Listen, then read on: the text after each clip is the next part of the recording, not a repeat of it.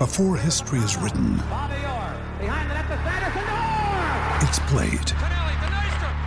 Before it's frozen in time, it's fought one shift at a time. Before it's etched in silver, it's carved in ice. What happens next will last forever. The Stanley Cup Final on ABC and ESPN Plus begins Saturday. Another day is here, and you're ready for it. What to wear? Check. Breakfast, lunch, and dinner? Check. Planning for what's next and how to save for it? That's where Bank of America can help. For your financial to-dos, Bank of America has experts ready to help get you closer to your goals. Get started at one of our local financial centers or 24-7 in our mobile banking app. Find a location near you at bankofamerica.com slash talk to us.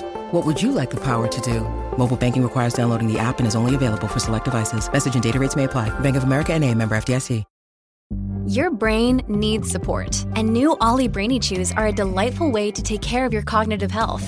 Made with scientifically backed ingredients like Thai ginger, L-theanine, and caffeine, Brainy Chews support healthy brain function and help you find your focus, stay chill, or get energized. Be kind to your mind and get these nootropic chews at olly.com. That's O-L-L-Y.com. These statements have not been evaluated by the Food and Drug Administration. This product is not intended to diagnose, treat, cure, or prevent any disease. When you need mealtime inspiration, it's worth shopping Kroger, where you'll find over 30,000 mouthwatering choices that excite your inner foodie. And no matter what tasty choice you make, you'll enjoy our everyday low prices, plus extra ways to save, like digital coupons worth over $600 each week. You can also save up to $1 off per gallon at the pump with fuel points. More savings and more inspiring flavors make shopping Kroger worth it every time. Kroger, fresh for everyone. Fuel restrictions apply. Before this episode of the Final Word podcast, a quick thank you to the Final Word sponsor, Brick Lane Brewing. This week, it's all about the lager. Brick Lane Lager is a true premium lager featuring a unique cross flow filtration that allows the quality ingredients to express themselves fully. Can you see where I'm going with this? It's just like the Final Word. Quality hosts, Adam Collins and Geoff Lemon, with their unique flow that allows them to fully express themselves twice a week. Anyway, make sure you join Adam and Geoff on the Final Word Patreon page. If you support the show, you could win a slab of Brick Lane goodness. Adam and Geoff will tell you more about it in the show. Head to Brick Lane Brewing on Instagram and Facebook. Tell them the Final Word sent you. And remember, you can find everything Final Word related at finalwordcricket.com. Brick Lane Brewing, based and brewed in Melbourne, Australia. Great city, great beer. Thank you, Brick Lane Brewing, for being part of the Final Word, and thank you for listening. That's enough from me. Now, Adam Collins, Geoff Lemon, and the Final Word. I had to go about it, write it out, and find it myself. And there's some stories I can tell you. It is the Final Word Cricket Podcast with me, Adam Collins, and the guy that's down the Zoom screen with me in a flash pair of new glasses. Hello, Geoff Lemon. Well, what's going on here? Before we go anywhere to do with the game and our show ahead, I, I've got to ask you about the frames you've got. They're new to me. Just sliding them up my nose like a sexy librarian after looking at you over the top. Yeah. So, so my friend Sweeney is an optometrist, and at one point, probably a couple of years ago in a pub, he he drunkenly started poking me in the chest with his finger and saying, ah, "I saw you on the television, and if you're going to be on there, you need to have better glasses. Come and see me." And so eventually, given that I was in, in Melbourne and uh, not allowed to leave, I did just that. So he's hooked me up with some new frames. I remember in my politics days, we did a similar thing with my boss uh, then, Wayne Swan, who had similar glasses to you had before. So like the ones that didn't stand out, The rimless, striking. uh, rimless, the- that's yeah. And then he went to the more distinctive black frames that you've got now, and it was quite the talking point around Canberra, Mm-hmm. which says a little bit about the fishbowl that is um, Parliament House, but still. So you've made that transition. You'll look a lot better on television. Put it this way, they stood out to me for for a moment there. I'm like, hang on, does Geoff have glasses at all? I mean, I've known you for many many years, but it stands out now. I have them in the cartoon of us that I know, promotes this show. I'm wearing glasses. like, I definitely have glasses. And moreover, I've, I've seen what you're like when you don't have them on. You can't see more than a foot in front of you. No, absolutely can't see a thing. So um, very necessary. Uh, there's there's the the old Groucho Marx line of uh, what was it? My my father my father was an optometrist. Uh, he fell into his lens grinder and made a spectacle of himself. Uh, Geoff, we have a big interview coming up today. We, we had a couple of notes in the Patreon inbox saying, oh, we like those long interviews you do when, it, when are more coming. And I, and I was sort of Um, I, I was trying to keep bat and pad close together, not revealing until now that we have a long chat this afternoon coming up with Clare Connor, who's the boss of women's cricket at the ECB, a role she's held for a long period of time, former England captain. She's about to become the first president of the MCC, who's a woman. 234 years or whatever it is since they started the club, uh, she'll be the first woman to be chairing the meetings, so which which is very exciting. So, and Clare's been you know a great supporter of the work we've done on the podcast and with our journalism over many years. So it's going to be great to have her with us to talk about her life and times in the game. Geoff, we have some breaking news, really. I mean, not to, not to say that we'll be breaking the news, but since since we've just hit the recorder within 20 Yeah. minutes of Brisbane being announced as the Olympic city for 2032, And, and given this podcast will go out 24 hours after the time of recording, by which Yes, time that- that's the it, news will be we're even less breaking. But I suppose that there is a, there is a cricket angle, isn't there? Um, Mm-hmm. The Gabba will be a, a big part of this showpiece event. Eleven years from now, Mm-hmm. I must admit, my first thoughts were I was a bit bruised that Melbourne never had a pop for 2028 or, or 2032, and Yep. and how easy it's been for Brisbane to get it effectively without contest. They were the only real bid Yeah. uh, that, that got to the final stage. Whereas you go back to 1996 Mm. or 1990, ahead of the 96 games, and Melbourne had to duke it out with Athens, and then Yep. how di- how difficult it was for Sydney to win uh, the 2000 games, and, and other cities that have missed out along the way altogether. And there it will be uh, in 2032 in Brisbane, a city I've spent loads of time in, you as Mm-hmm. well. And congratulations to them. And, and the Gabba will presumably get a massive facelift because of it, and it might even end up being a stadium. They were uh, Brisbane in the parlance, in the Gary parlance. Uh, they were all alone in the goal square. Just had to catch it and pop it through. But uh, maybe that's because all of the other cities have realised that uh, hosting the Olympics uh, sucks. Because if you're like Tokyo, it's like, oh, we're going to get sued by the IOC. We're going to lose billions of dollars. Nobody's allowed to go. We'll potentially have a, a massive pandemic outbreak um, of even worse proportions. Half of the athletes will be knocked out of their sports by quarantining arrangements or by getting on the bags, apparently, which has been Yeah, a factor Who in, knew? the, in the who, Australia. who knew show have jumpers love to show jumpers love to party party? I, I never saw that coming. Who would have thought that the people who can afford to ride horses for a sport would also uh, be able to afford 400 bucks a pop um, on a night out in Sydney? Well, who would, who would have thought? So, look, there's all of that. I think that maybe maybe some cities have worked out that when the IOC refers to a host city, it does tell you that the IOC itself is a parasite, and, and Brisbane maybe haven't quite worked that out. So they're they're um, yeah. They were unattended in competition for the 2032 spot. for all of that, for all of your cynicism, and uh, I'm not saying it's uh, unfounded. There, mm. there is a magic about being an Olympic city, and Brisbane will, will get to enjoy that and luxuriate in that for the mm-hmm. next 11 years until they host the games, and they'll forever be known as, as Yeah. Brisbane 2032 in the same way that we speak of Seoul or Barcelona, uh-huh. cities that aren't huge necessarily. I suppose when you think of where they, they sit in in the global pecking order, Brisbane will be, you mm-hmm. know, I think it's what Australia's third biggest city. I suppose if mm-hmm. you include the Gold Coast, and I would imagine that the Gold Coast will do a fair bit of the heavy lifting with hosting events. It becomes a, a massive metropolis, but mm-hmm. yeah. Traditionally, the third biggest city in Australia, getting to, to join Sydney from 2000 and Melbourne from 1956. And yeah, the Gabba, which has been comfortably the worst test venue from a stadium Ambience. in, in recent years. Yeah, uh, now they'll get a chance to reimagine it uh, and presumably knock it down and, and start again and, and turn what used to be a great iconic venue into one again, which is exciting for, for the sport that we follow because once the Olympics have, have come and gone, it'll, it'll go back to being a cricket ground again. Well, they might have cricket at the Olympics by 2032, and they might be able to play cricket at the Gabba or at Allan Border Field. And we can realise our dream of getting Tim Paine on board as the ambassador for 2032. Can't wait to get you to the Gabba, um, which can be on the ads that get beamed around the world. I'm sure he'll be up for that with the, the paycheck in tow. The Gold Coast, as you say, doing some heavy lifting. They've been doing their reps already with the Commonwealth Games that they hosted, and uh, you know, being the host city for the Gold Coast Suns, nothing prepares you for a major sporting event like that. Turning out the the big crowds that that rock up to see the red and gold go around uh, every other week. And all of the other games that they have to host when there are pandemic restrictions in all of the other states. So, plenty of exciting things. we will uh, now move before we go to our feature interview. It's just a, just a little spot, just a little diversion uh, to a game we like to call. Nerd Pledge. Nerd Pledge. Uh, that's the late night soft voice version. Nerd Pledge is a game. It's a game that we play with people on the Patreon page. It's a reverse quiz. They quiz us. Uh, you can quiz us too if you want to play Nerd Pledge. It goes like this uh, to help us make the show so we can do these episodes a couple of times a week. They send us contributions, but the contributions are not normal round numbers of whatever currency they choose. They're specific numbers. For instance, the number this week is $3.28. It's from Lara Killick, a former correspondent, previous correspondent as well. So 328, it could be 32.8, could be 3.28, whatever it's going to be, 328 in some way relates to cricket. Lara sent a clue. You don't have to send a clue, but Lara did, saying, Here is the first of my many nerd pledges. Good to know. You can uh, change your number and keep it going around. In this unique fiver, says Lara, he tops the leaderboard. So, Adam and I had a little conversation about this. We were like looking at, all right, what, what can this mean? Three to eight.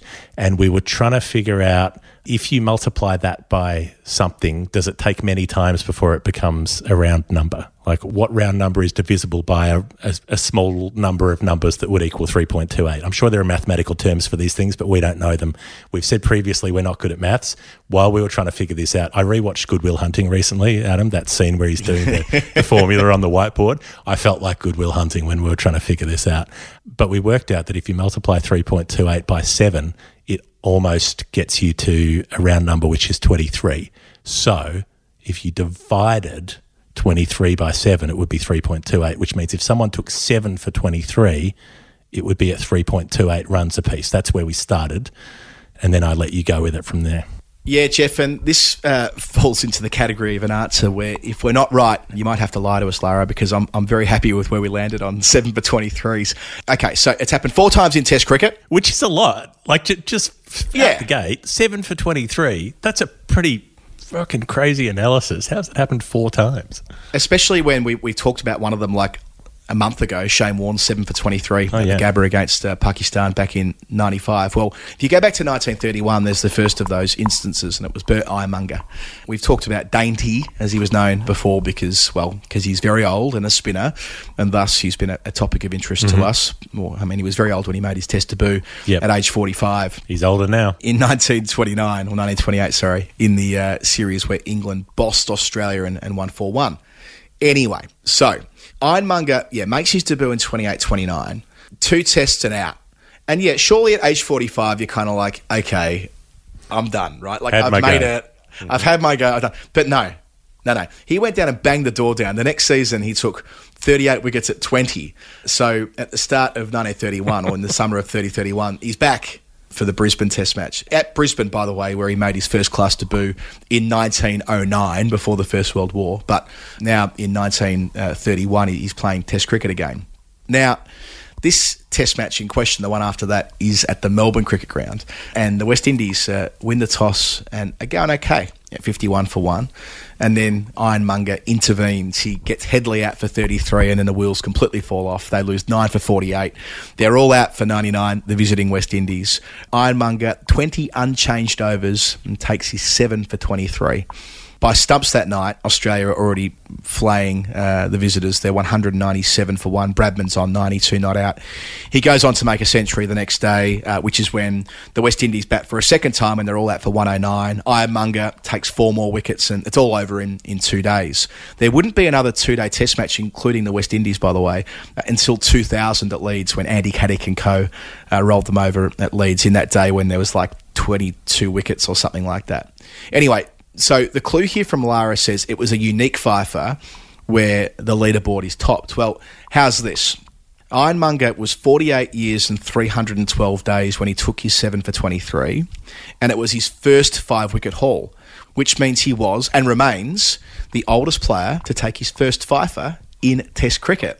And I think almost ah. better still, so he's still there, of course, because no one's done it since, but better still, the man who, who tops that chart before him was Don Blackie, our other favourite old spinner on the final uh-huh. word, who was 46 years and 268 days when in that series of 28 29, when Blackie and Ironmonger were playing side by hmm. side, he took his first five wicket bag. So Yep. But but earlier in the series, was it? earlier in the series. That's right. So, in the case of um, Ironmonger, he is the well, he, he he remains the second oldest Test player ever.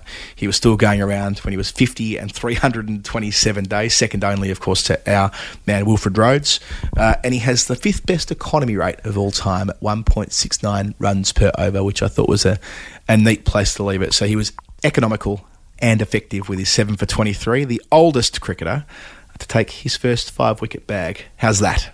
I love it. Economical and old. Um, everything everything coming together. And and if you're Don Blackie, like in normal circumstances, if you took your first five for at 46, you'd think I'm a pretty good chance to hang on to this record forever. But if you're playing in the same series as a guy who's 48 and hasn't got one yet, you'd be thinking, oh, this may be a close run thing. Yeah, and the a a record he held for three years after doing it at 46. I mean, he's stiff. He's still second on the chart, by the way. It's Ironmonger, Blackie, one and two. I reckon, Geoff, for that, Lara is our Brick Lane Brewing Community Slab of the Week, which we said we weren't going to call them that, but um, I think I've um, stumbled upon something we're going to keep saying. You, you do keep saying that. Um, so, Lara, you get to send someone a case of Brick Lane's finest brews. Uh, I think Lara lives in the USA from memory, from previous correspondence. So, the person needs to be in Australia to get this beer. That's the catch. So, if you live in Australia, you can send it to yourself. But if you don't, you can't send it to yourself. You're going to have to send it to someone else. If you don't know anyone in Australia, you can send it to us if you want. That's fine. Uh, this week, it's uh, the One Love Pale Ale. That's what's going out. Let me tell you about it, Adam. I know you want to know. It's a soft bodied pale ale, Ooh, bursting with bright hop aromas and stone fruit and citrus flavors. Golden straw in color with a soft, delicate haze from malted and flaked wheat in the brew. I've sampled a few of these pale ales and they are pretty good. So that's a you know it's a sort of session beer. It's a four point four percent, um, so it's not too strong. And Lara, you will be sent the means to forward that on to whoever you want in Australia, and they can go and collect twenty four shells of the finest.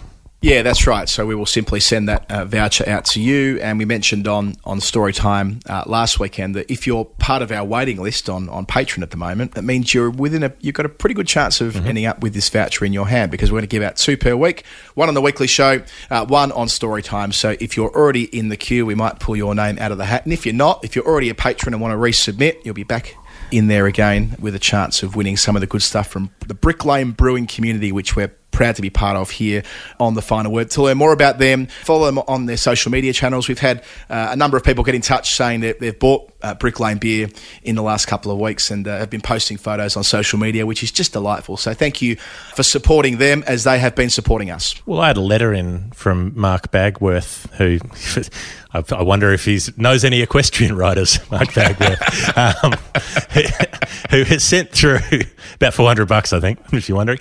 Uh, he's, he sent through a, a note to say, um, you know, I enjoy listening to the podcast as I'm driving to and from work. You had just started talking about Brick Lane as I turned onto the Frankston Dandenong Road in beautiful Dandenong South. I drive past there twice a week.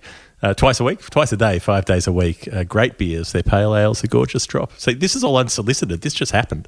Uh, keep doing what you're doing, and if you ever get down to Dandy South, I'll shout you a pale ale or two. We will take you up on that mark over the summer. Absolutely. I spent loads of time in Dandenong South during the 2004 election campaign. We thought we were in strife.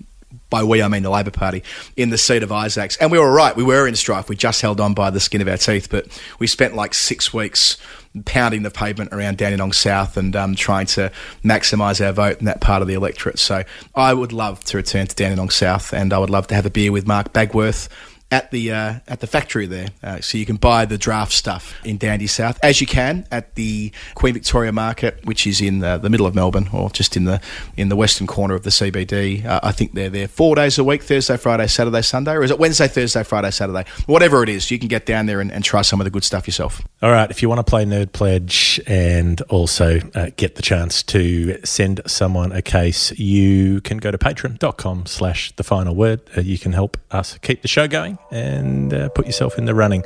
Let's take the mid-show breather and then we'll get into Clare Connor. Hi, I'm Isa Guha, and you're listening to The Final Word with Adam Collins and Geoff Lemon. It's that magic time that comes around once a month. That's when monthly cricket magazines come out, uh, particularly the one that's called Wisden Cricket Monthly. It may be the only monthly cricket magazine. It's the only one that I care to know about because it's the best in the world. Uh, there's a lot going on in WCM this month. Uh, firstly, a question that I think may be of interest to listeners in England and in Australia, which is why are batters in English cricket so shit? They're like batters in English cricket are scoring fewer runs in first class cricket than they used to. What's going on? And there's a big a forensic investigation from the WCM team to work out why that is. Yeah, so this has been uh, a topic close to the heart of the editor in chief magazine, Phil Walker, for some time. So the cover here just simply reads The Red Ball Crisis Special Investigation. And they spend about 15 pages going through every element of it at the moment, which is most worthwhile read. Phil himself is involved. They talk about Joe Root and the way he sets himself up. John Stern's involved in uh, this part of the publication as well, as is James Wallace. They look at like Marnus Labuschagne and players around the world and how they've changed techniques and came out uh, better for it, and, and, comparing and contrasting that to what's going on in the England team at the moment. So, uh, yes, that will be a topic of ferocious uh, consideration against India, I suspect, uh, when they uh, start their series here in, in, the next fortnight, which will be in August, which is what this magazine says, the August edition. So, it's mm. appropriate that in August we're talking about batting techniques. Yes. Well, it is currently July, but in August we will be talking about that and you will be reading about that. A bunch of other big pieces in the mag this month. A couple of big interviews. Sarfraz Nawaz, the inventor of reverse swing, uh, for want of a better description, the, the genius behind it originally, uh, has an interview about that. Um, Taha Hashim is interviewing Ellyse Perry about her remarkable career. I've got a long essay from Suresh Menon, uh, who's a lovely writer, about the changing shapes and lines of Indian batsmanship, is how he describes it. And then over to New Zealand, where Rod Edmond is celebrating the most significant week in Kiwi cricket history. So bouncing around the cricket world with all of those. That's an especially lovely piece, that, that bit by Rod Edmond, really capturing the, the, the importance of what they were able to achieve at Southampton a couple of weeks ago. Uh, the magazine, Jo Harman uh, previewed 100.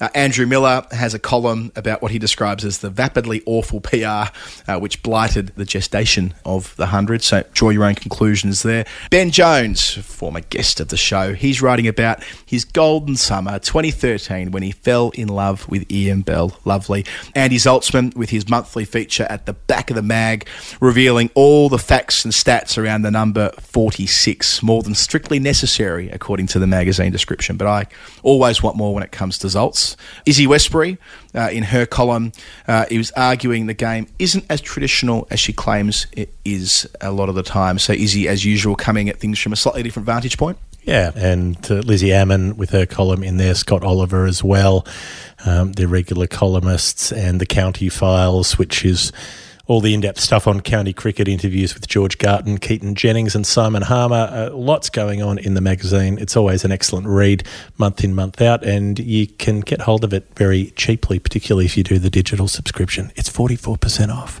if you use the link that's in our show notes. It's bit.ly, as in the shortened link, bit.ly slash WCM TFW which stands for Wisden Cricket Monthly, the final word. You don't need to remember that. It's in the show notes. Uh, you can click that. It's like 10 quid for six months. It's so cheap. It's so cheap. It's 10 quid for six editions or 15 Australian dollars. You can work out what currency that turns out to be for you.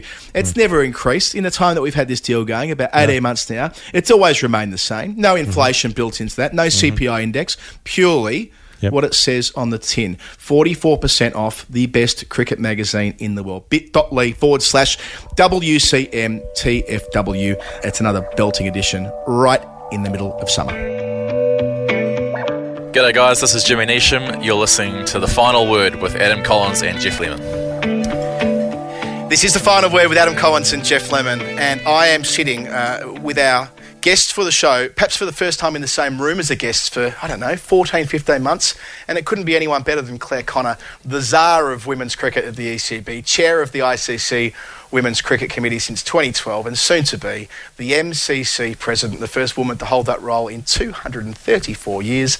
Thanks for having a chat with us. Absolute pleasure. Looking forward to it. I don't even really know where to start in some respects, other than to say that today's a massive day for you personally and English cricket. When you're finished with us, you're off to the Oval to watch the 100, the first night of the 100, a competition, as it's been reported, you had a fair bit of input in initially. I mean, you, there must be a degree of excitement, anxiety perhaps as well to some extent. Yeah, a real mixture. Um, uh, it's great to be with you, Adam, and it's uh, it's a, a, a really, uh, I suppose, a mixture of excitement, bit of anxiety, just very desperate for it to go well for everybody who's worked so hard on it, um, particularly the players. Um, I want the, you know, it's we're, we're starting the competition with a, a women's game, um, followed by obviously a men's game tomorrow, also at the Oval, and then thereafter double headers. So the women have got centre stage as the tournament gets underway, and you know, I think it's been such a long time coming now. You know, postponed last year um, due to the pandemic, and um, a, a huge amount of, I think, resilience across the team who are delivering it. And it's obviously come in for a lot of scrutiny, and everybody's got a view on it. And, you know, every view from, you know, super excited to lots of less positive views. So hopefully it'll get underway with a bang. It'll be kind of cricket reimagined to some degree with some of the tweaks to the playing conditions, not least 20 balls fewer on each side. Um, and yeah, look for the women's game. It's it's a really hopefully a really powerful vehicle to show that show how far the women's game has come and to show that the ECB and the game across this country are serious about giving real prominence to our female players, both from here and around the world. And with the double headers, you know, huge broadcast opportunities and the chance to, you know, this whole idea, a bit like you've seen, obviously, and we've all seen with the Big Bash and the Women's Big Bash, this idea of one club, two teams. Um, and uh, to have it, you know, starting with men's, the men and the women from the outset, I think is hopefully sending a powerful signal to the game about how we want the competition to work and how we see it as a, you know, as as providing equal opportunities for our male and female players. I was thinking about your last 24 hours. So you're here at the moment. The trains weren't working this morning. So you had to drive up to London and, and instead of getting the train up as you normally would. Uh, obviously, the 100 starting today. Um, you've got responsibilities more broadly as an ECB board member. You've got a story in the press last night that was quite critical, and not unreasonably so, about pay for women in this competition. Brisbane win the Olympic Games this morning. I mean, you were instrumental in getting cricket into the Commonwealth Games next year. I mean, there's a lot to juggle around in your head, parrying balls out of the net on, on one front, trying to kick goals down the other end on the other. I mean, it, it feels like a standard day for you, but keeping all that going at the same time must be a real challenge, a bit of a tightrope. Yeah, it is a bit like that. You know, even you know, pandemic aside, it's sometimes a kind of real collision, as you say, of things going on and lots of very different relationships to manage, and you know, some huge goals that we are kicking. You know, ahead of Birmingham next year for Com Games. Um, next next week, next Wednesday is a year to go. Um, 28th of July. So that's a, another big moment uh, for cricket to have a presence in that wider sports narrative and landscape. And yeah, at the 100, you know, we've paused our two other domestic women's competitions for the time being Rachael Heyhoe Flint Trophy and the Charlotte Edwards Cup.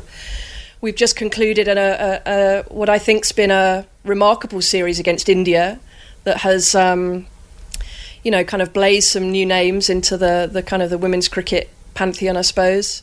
And New Zealand arriving in a few weeks' time to conclude the international summer. And then you add in, as you say, kind of ICC commitments, MCC, uh, president elect or de- I, I got told off the other day for call or someone told me off for referring to the myself as the MCC president elect and I was reminded that nobody elected me um, and that I was the which was you know slightly uh, you know quite Kumar said yeah. so. yeah um, so those kind of um, those interactions are all starting in earnest as well so yeah I think sometimes the juggling is successful sometimes you feel like you're wobbling a bit and I think I've I've learned a huge amount over the recent years about acknowledging you know I've probably always been a bit of a control freak and actually acknowledging that it's okay to to wobble and um, ask for more help and that you know probably throw the pandemic in there as well it's taught us all hasn't it that we're not in control and um, and you know things can change pretty damn quickly with you know with whatever it might be. So the pace of all that change has been really exhilarating, sometimes overwhelming, um, but certainly a, an adventure. Yeah. Clare, as far as the 100 goes, there, obviously there would have been no good time for a pandemic to come along, but it, it feels like there couldn't have been a worse time for the ECB than 2020 when all of the the money, the resources, the attention that had been put into the new competition, and then it had to be put back. And then coming in this year with all of the constraints and the, the, the possible dangers that could face it over the next few weeks, what's the the damage been materially by having to delay it, and how much is salvageable? What can be uh, gained as compared to how your best case scenario might have been, say, eighteen months ago? It'd be a very different best case scenario now. Yeah, I think. Um, I, I mean, I'm I'm quite philosophical about it, Geoff, and I think we've we've had to become that way.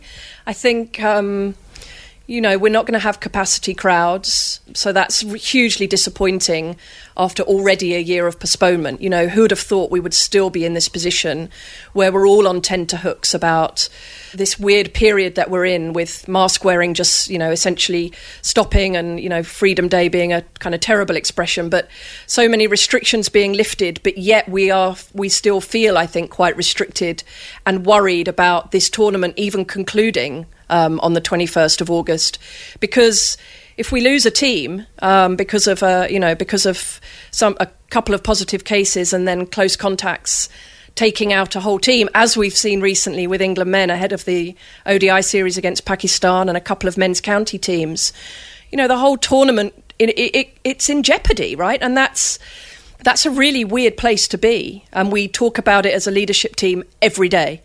So it's pretty tiring. It's disappointing that we're in this position. Um, but I think it's you know I'm a half glass full person, and I think it's it's taught all of us about being kind of agile, being quite philosophical about things which are beyond our control.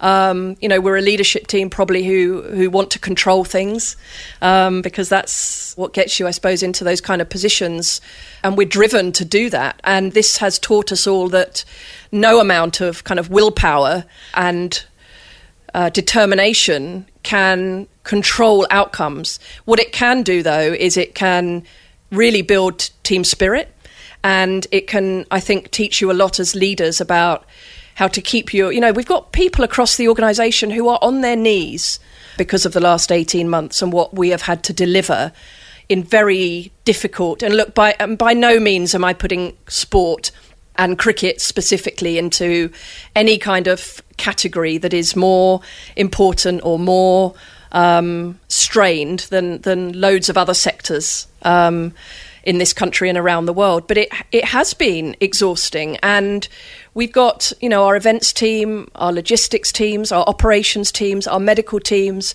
our players, our you know everybody in the organisation really is just about kind of hanging in there. And so, you know, everyone is so determined for this competition to do well. Um, whether you work specifically on the 100 or whether you are somebody who works in the finance team or somebody who works in the events team, everybody is so invested in it. And we as an organisation have been behind it now for several years. So, uh, you know, it's such a good question. And what is, yes, we're disappointed and we don't know how we will what the impact of the 100 will be this year and I suppose in the immediate kind of aftermath of this year compared to what it could have been had we not been through a pandemic and had everything been much more perfect and in our control. But I'm sure that it is still going to be a game changer. I think the for the women's game particularly, it's going to be a game changer. Um, it's not perfect, nothing is, but I think we can still make a huge success of it and take the sport to new people that we haven't reached before. Last question about the here and now before we go back and tell your story of your life in cricket. You've been a change agent in so many ways, and we'll go through that as a player, as a captain, as an administrator across the board. You've pushed so hard for professionalism uh, for women in England and across the world, domestic level too. Um, yesterday, when that story does emerge about the frustration some players have about the relative incomes for women playing in the 100 against men, I mean, you must be so torn as an administrator who's been overseeing the decisions, but equally someone who obviously wants to see women paid more. How do you come at a story like that? Do you just have to kind of accept that you can't control that at this stage, or does it still kind of get in your head a little bit that you are trying to uh, do everything all at the same time? I was so disappointed when I saw that story.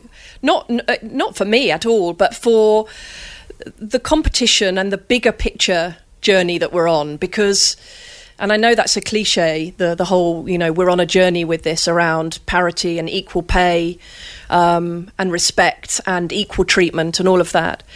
What the 100 is you know what the 100 is doing is it's paying our top players in this country and overseas um, from overseas um, as well, if not better. And I know we've got to keep pushing that standard, but it's paying those players as well, if not better, than most, if not all, com- comparable domestic women's sports tournaments that last a month anywhere in the world, team sports tournaments. Now, okay, you know the stark, the stark comparison of Heather Knight captaining London Spirit alongside Eoin Morgan captaining London Spirit, both World Cup winners, um, both you know complete heroes for us in the sport. The fact that the pay gap is is large is a reality that doesn't sit comfortably with any of us. Um, we spoke about it, you know, we spoke as a leadership team meeting again about it this morning uh, at a leadership team meeting. And, you know, I think we have to. We have to be really realistic about what we can do. So it's kind of one of the lessons of my own career. I think is you have to be really realistic about what you can do quickly, and what where you can accelerate change and and making things better, and where some things are just going to take a bit longer. And it's not perfect again, um, but it's still it, it will still be a groundbreaking tournament for women's sport.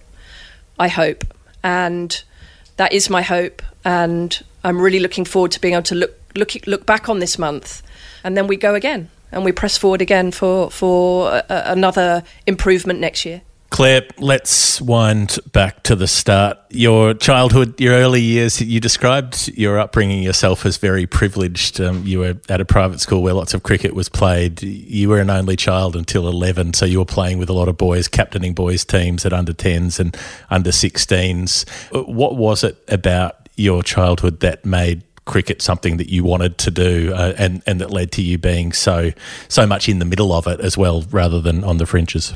Um, You've done a lot of research there, Geoff. um, I think I've I, I I've often wondered about this kind of you know ha- where a passion comes from in life, whether it's you know for me cricket, you know for someone else ballet, for someone else playing the violin. Um, for you guys making amazing podcasts. Where does you know where does that come from? Is it is it um, is it in you from a really young age, or or is it kind of more nurtured? Uh, what I can remember, and I've said this a few times, but it's the truth. It, it, you know, it's true and it's relevant to the question. Is that I can't remember not being in love with cricket. So I can remember being very, very young and begging my dad to throw balls um, at me and uh, whether batting or catching practice when he would get home from work at seven o'clock at night, uh, really tired after a long day. I can remember wanting to understand how he was linseed oiling and um, sandpapering his bat and being excited going to the DIY shop to buy sandpaper. That's how weird I was. That's very relatable. so weird. Very relatable. And the smell, I can smell it now. I can I can smell the linseed oil. I can I can remember that is so evocative. Um, and being with dad in the garden, with him getting ready for a club game, and going through that, it was a, you know rituals, you know family rituals for us. Um, stereotypically, mum was in the kitchen making the teas, and I was with dad um, less stereotypically learning how to sandpaper a cricket bat in the garden. Um, so, you know, and I remember as well if I couldn't go to cricket with dad, uh, pr- properly tantruming, having a tantrum, screaming at my mum, screaming on the doorstep, not wanting to go back inside, crying watching my dad drive off to cricket. So I don't know where it started or quite how it started, but it was a very I was it was a love affair that started from a really young age. I adored my dad. I adored my mum. Uh, my mum sadly died seven years ago, and yeah, I, and as you say, I was an only child until um, my little brother came along when I was nearly eleven.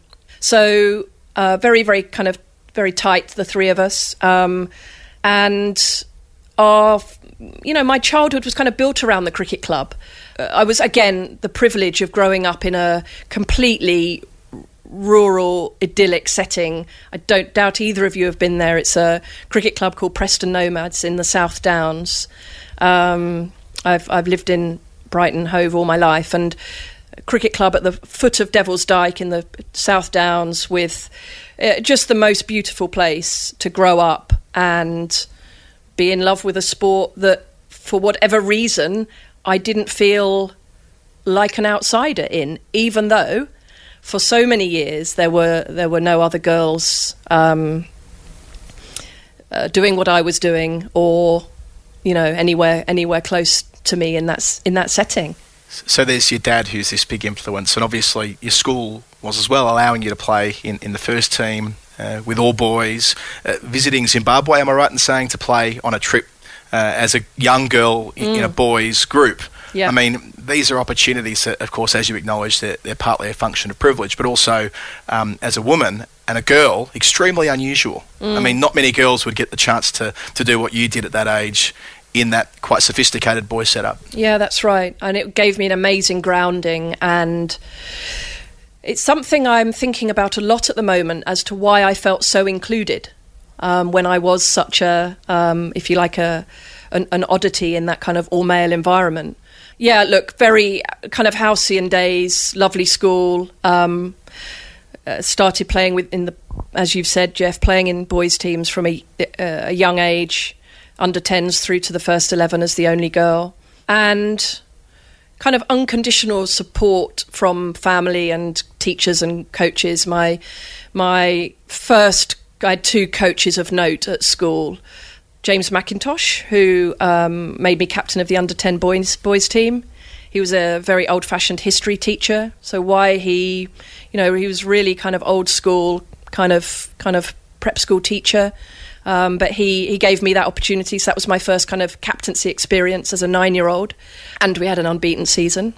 Uh, and uh, he died when I was at university and had requested for, that I scatter his ashes on our cricket pitch at school. So that was a humbling moment. And um, and then John Spencer, who coached me for a couple of years in the sixth form, um, the former Sussex fast bowler, um, and he gave me real belief. He spent so much time with me, giving me extra training. I had so you know that whole thing about our you know hours of hours of practice and skill development, and um, I had so many hours of extra coaching from him until dark, you know, after school, um, and that gave me the chance to play in the in the boys' first team. And as you say, the the tour to Zimbabwe, you know, was crikey. That was a that was a shock to that culture and to those young men. Um, we toured Zimbabwe. Sadly, I I broke my hand batting in the opening game on that tour.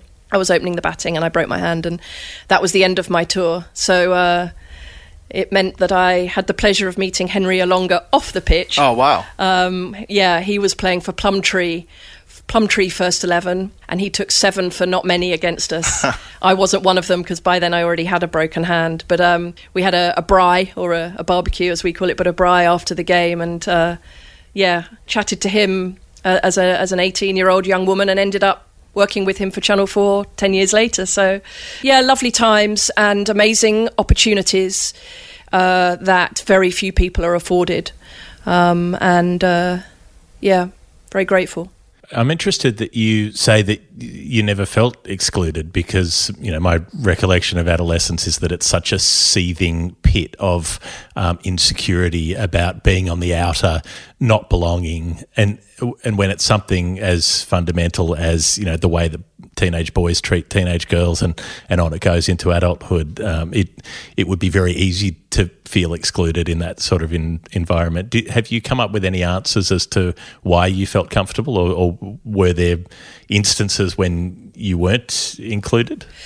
I, weirdly, I can't remember feeling excluded ever. Um, the the boys at my cricket club and at school were all like brothers. Um, I think they saw me.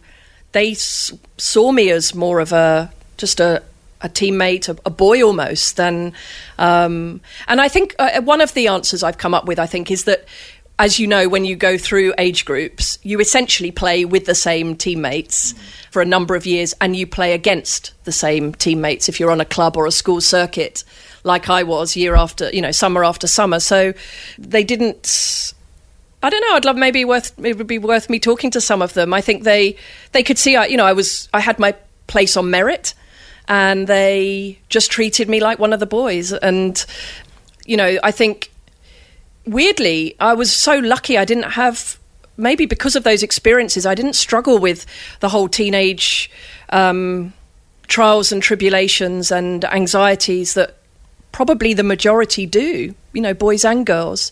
And sport, I think, and that place in sport sort of gave me such, gave me real confidence and gave me stability and a very a, a, a, lovely life. You know, I was I played a lot of hockey and squash as well.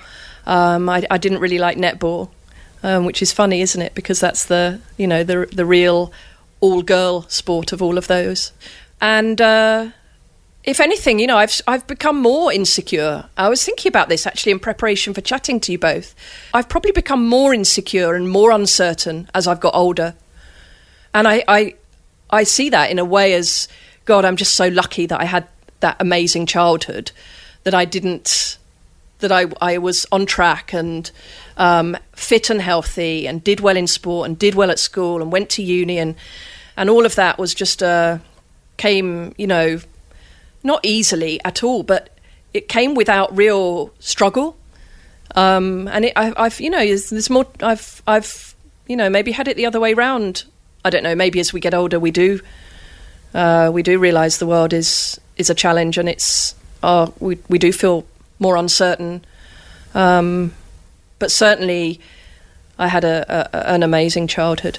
You've already referred to how important home is to you, your corner of the world, and that family unit. You know, strong, sporting, dominant figure in, in, in cricket with your dad and your mum, and, and the importance of the three of you, then your younger brother, then going away to the other side of the country, going to um, study at, at, Manchester when uh, you reach university age. I, I, suppose that must have been tough for you, given uh, that close bond you had to home. Yeah, it was really tough, and probably one of the things that I would change. I think. Um, it, it, proved just difficult, not only with kind of being away from family and friends and the sea. Um, you know, I'm, I've always lived by the sea, and I, I felt really strange being landlocked. But it was just a struggle, really, with logistics, just with living so far away. I was in a relationship as well with a someone a few years older than me um, who was down in Sussex.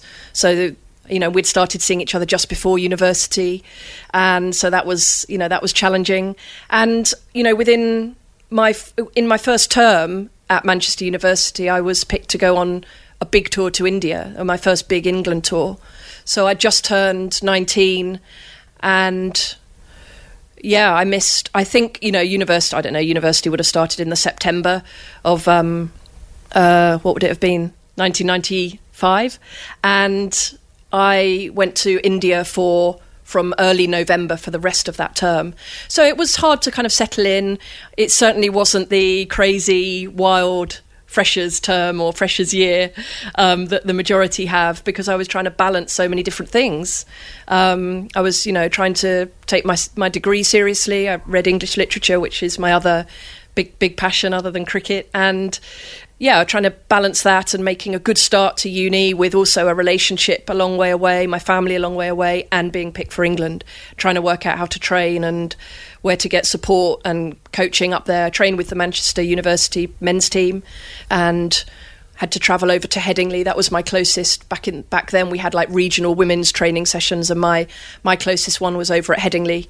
So it was a a, a balancing act back then, and. Um, uh, I guess maybe thinking about it and kind of talking it out loud there, going back to the beginning of our chat, it sort of set me up maybe for learning how to balance lots of different kind of priorities and things. Those first few years of your England career, you're there at a period where things are changing really fast. You mentioned 95 starting there when you're still a teenager on debut. That's still the kind of period where you're having to buy your own uniforms in order to play for England.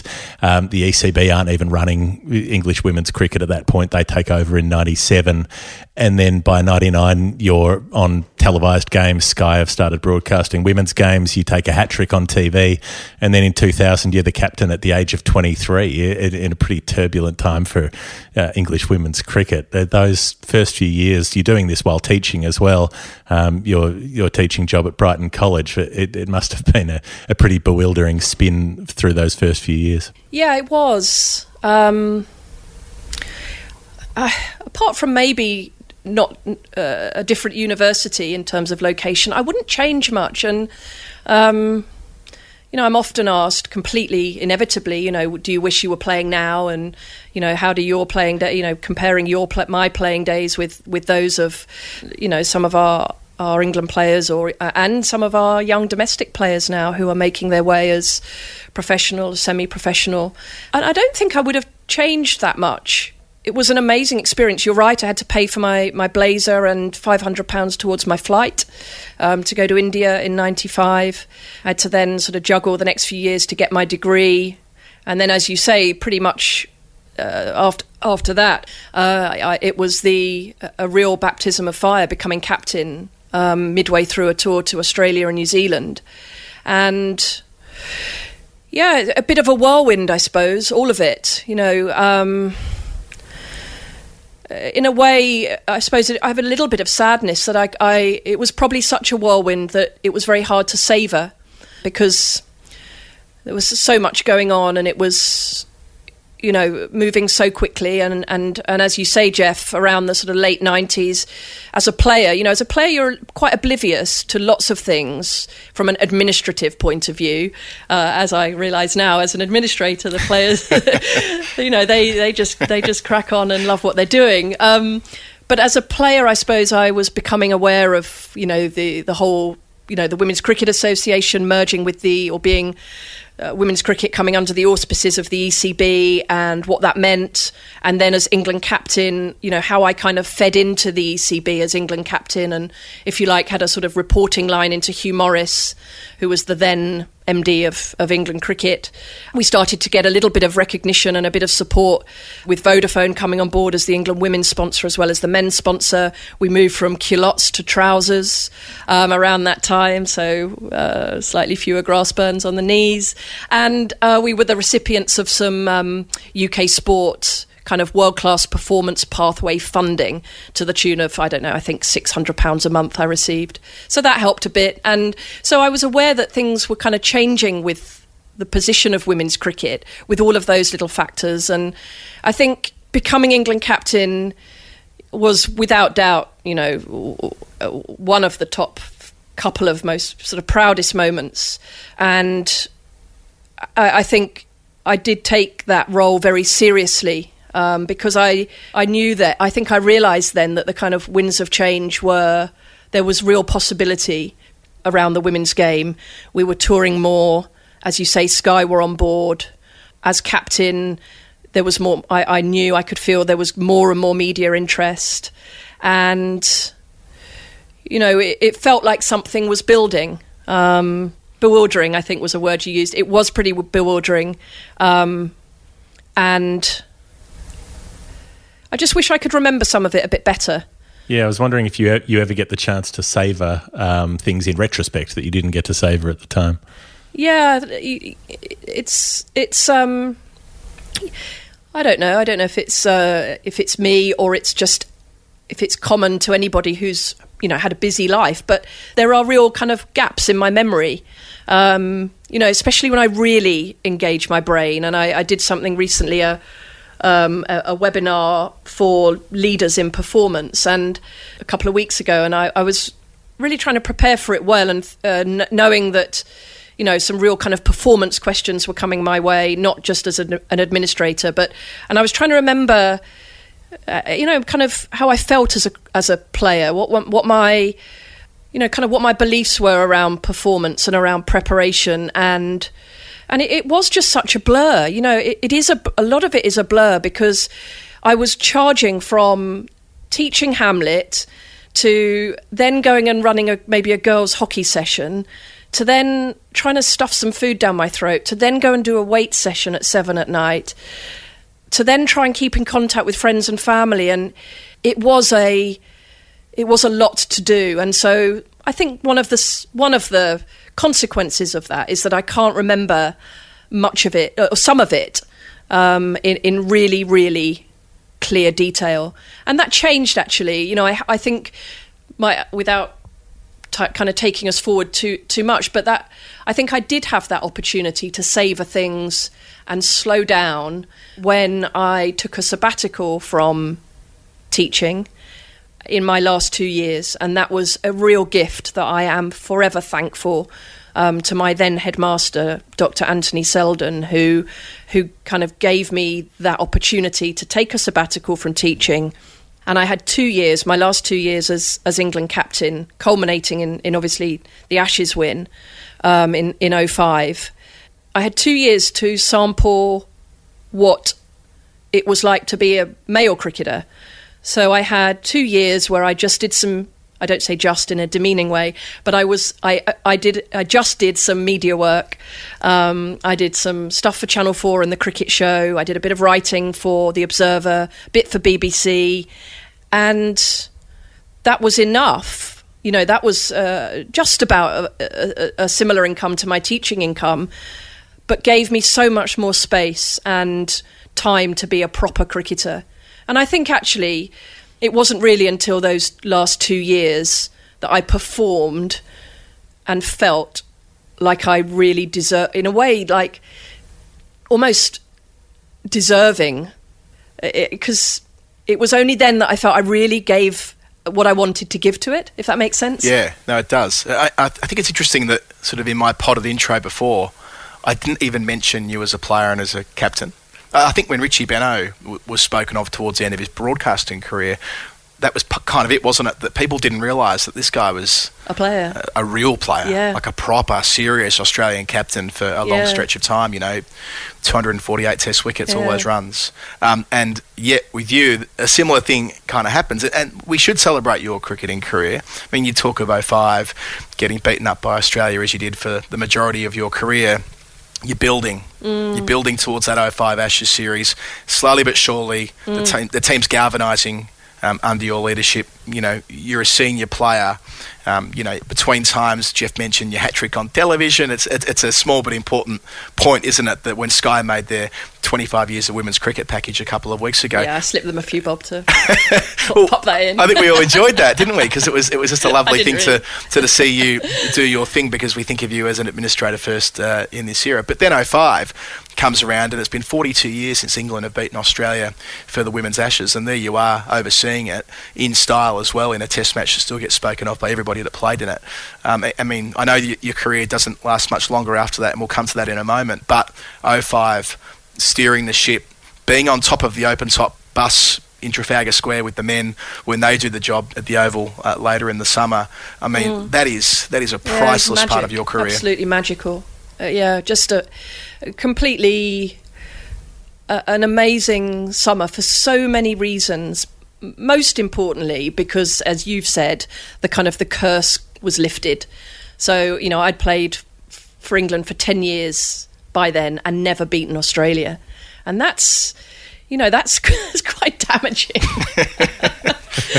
you um, it's pretty damaging to be honest. Um, I've just about I'm just about friends with Belinda Clark now after about ten years of sitting on ICC committees with her. We, we we're mates now. So that summer was um, yeah, it was just wonderful. You know, the men's ashes obviously was was um, taking amazing twists and turns, and you know, winning people over to cricket um, through their performances. So there was this lovely buzz, I think, around the country that summer for cricket. So to be part of that and then to share, as you say, the celebrations in Trafalgar Square, the open top bus ride. My family came and made a banner at the last moment and were colouring it on the train, colouring it in on the train. and I actually saw them. Can you believe that from the bus, um, with however thousands and thousands, tens of thousands of people spilling out over those streets in the in the build up to Traf- the route into Trafalgar Square, and I saw them. So they, the fact that they were there was was also amazing. And yeah, that moment where we beat Australia. That was so special and God, so emotional uh, for so many reasons. And to see, I genuinely, I've said this before, but uh, it's one of the most. It's so clear to me now that that that uh, we, as a team, and obviously I, I stood down sh- shortly after that, but those players walked taller after that summer.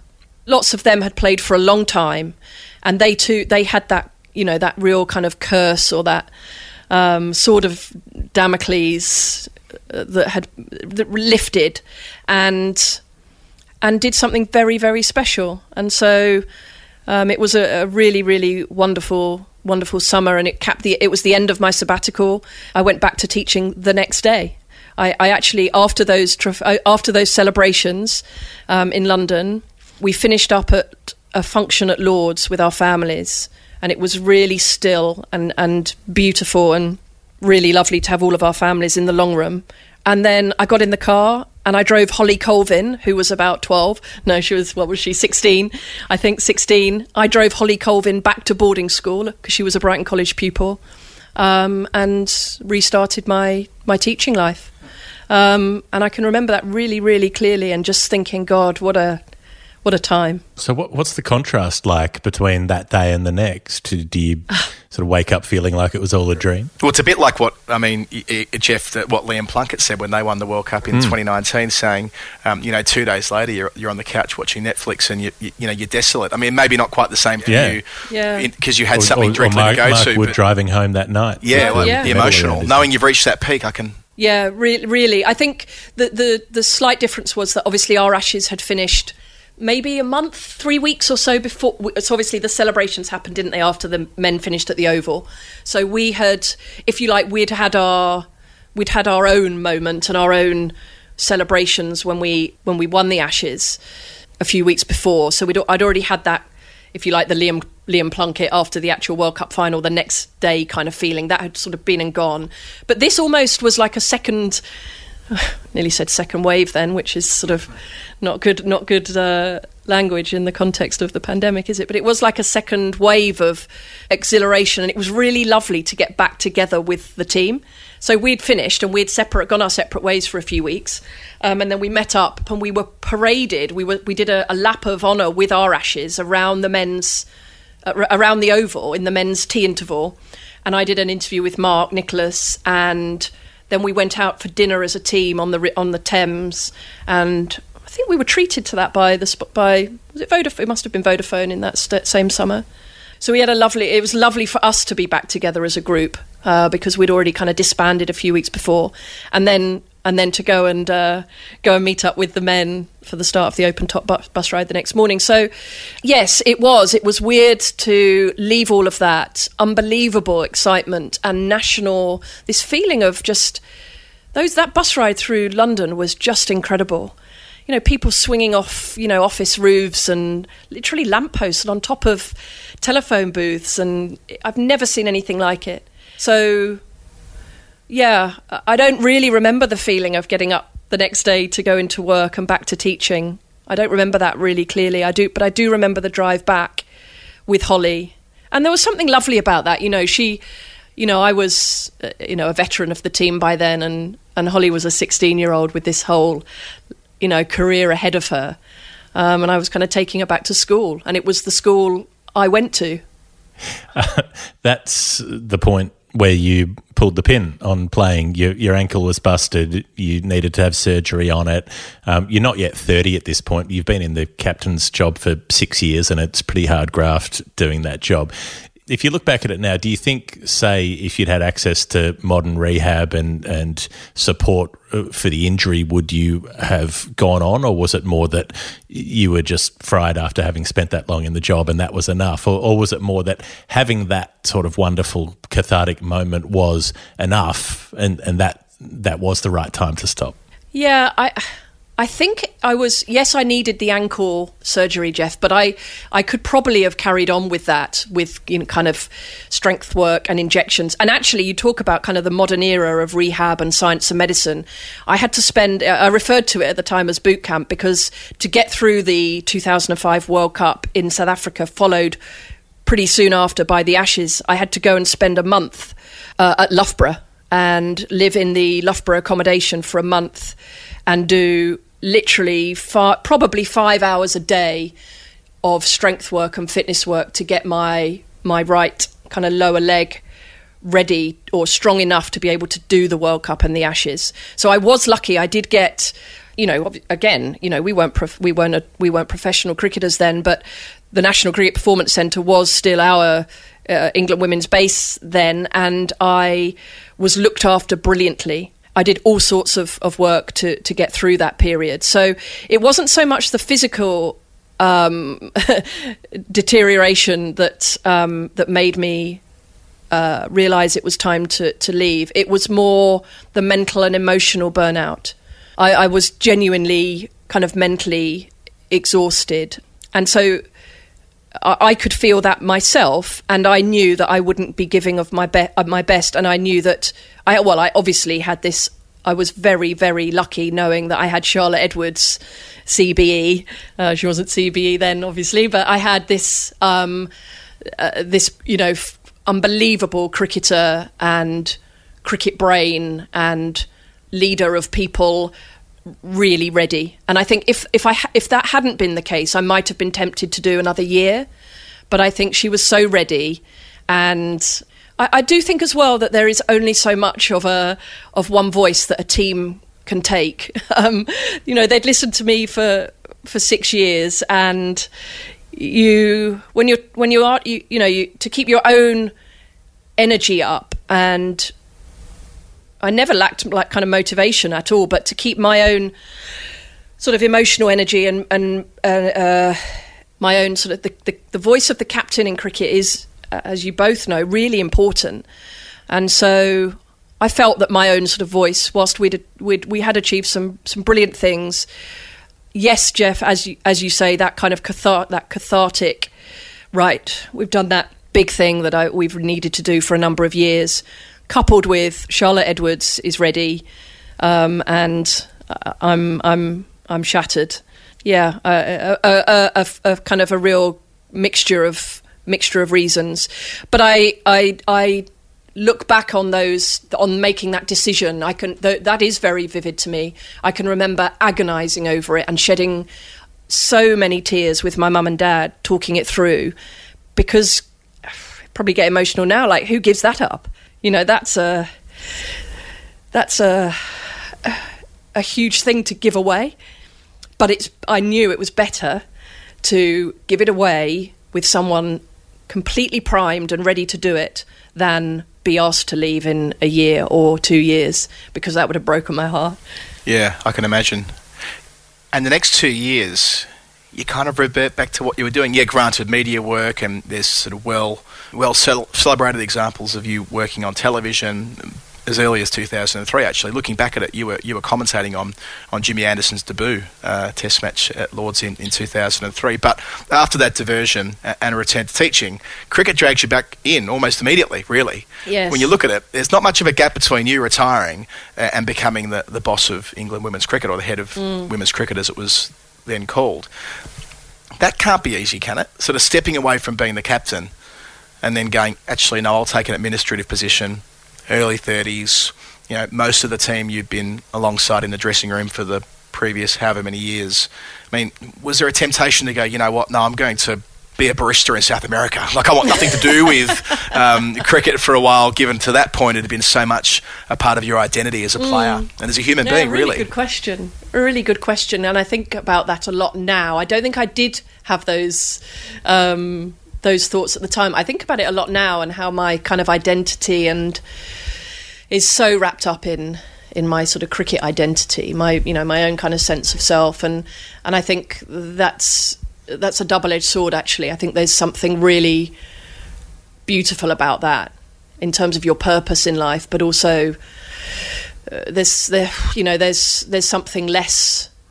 th- There are challenges with that too, um, around around sort of your own my own sort of sense of myself. But anyway, to the actual question, um, yeah, I I it was I never ever expected to go into cricket administration ever. I I thought I would be. I had a, a really clear career path in mind uh, in teaching. I loved teaching. Um, I have felt a really strong sense of gratitude to the to my job as a teacher because and to the school. Not obviously very a very personal attachment to it because it's where I went as a pupil and and and as we've discussed, it's where my you know my hours of cricket training all really started as a as a young player. But um, I was devoted to teaching. Um, I'd missed it um, when I had had those couple of years away from it, albeit that was a, a wonderful couple of years and a, as I say, a real a real gift.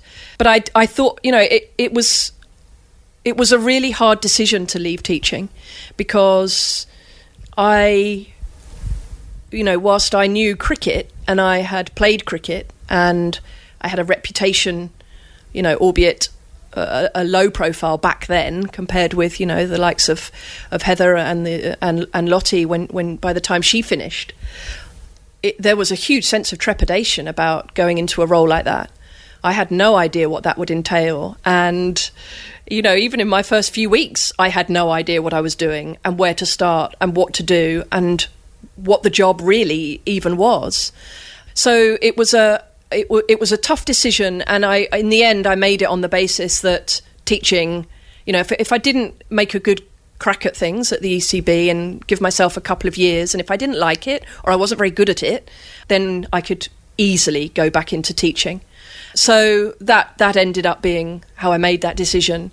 Um, and it was a call from Hugh Morris, um, who who I've mentioned already, who I'd you know had a built a relationship with as England captain, and he said, you know, we've we, we we're expanding this role, and it'll be on the you know it'll be a, a senior role in the organisation, and there's you know huge commitment and um, opportunity for you to really build something. Um, so come on, come and give it a go. And at first, I said no. I, I'm, I, I, I, did, I did turn him, turn him, turn him down at first. And anyway, he he convinced me, and and uh, I'm glad he did. And I imagine that teaching Hamlet would give you a pretty good grounding for a career where you know captains and coaches and rotten in the state CEOs of- get knocked off every five minutes, and it's all about the politics. Who's behind the tapestry? You know, yeah, it was uh, it was revenge and tragedy and. Uh, the throne room scene um, in every cricket administration. So the, you, you get that job first in 2007, um, and now I, I'm not saying that you didn't do anything for the first seven years. I'm sure there was a lot going on behind the scenes, but it feels like shit starts to get real around 2014. That's where the groundwork starts to make much more visible change. The national contracts come in for England women in 2014. Um, in 2016, you've got the change with Mark Robinson coming in as coach, and, and you've got to sack Charlotte Edwards as, as captain and Lydia Greenway, you know, your, your old roommate and your close friend. You've got those relationships. You've got the Kia Super League coming in in 2016, and then building up to the Women's World Cup in 2017 that you've got to think about both as the country hosting it and also the country trying to win it which you end up doing and selling out Lords in, in a way that we've spoken about at length on this show any number of times. But that few years, suddenly everything seems to be moving in fast forward. Um, did it feel that way at the time, and, and was it a result of all of the work that had been going on in the previous seven years, or, or was it that was it changing attitudes at the top? Like, what made things start to move so fast? Oh, Geoff, that's a massive question. Um, yeah, it's interesting actually. I wish I'd done things a bit quicker. I, I'm a bit disappointed that it took from 2007 to 2014. You had a couple When- of World Cups to win in 2009. to oh yeah, when you when you spell it out like that, Geoff, I feel like we should have should have that shouldn't have been seven years. But I think what was really important in those early years. So remember when I came into that role, there was there was virtually nothing. So there was there were no full time staff in the women's game apart from a head coach. There was no science and medicine department for England women. There was no proper performance structure. There was no pathway, um, and we had to build that.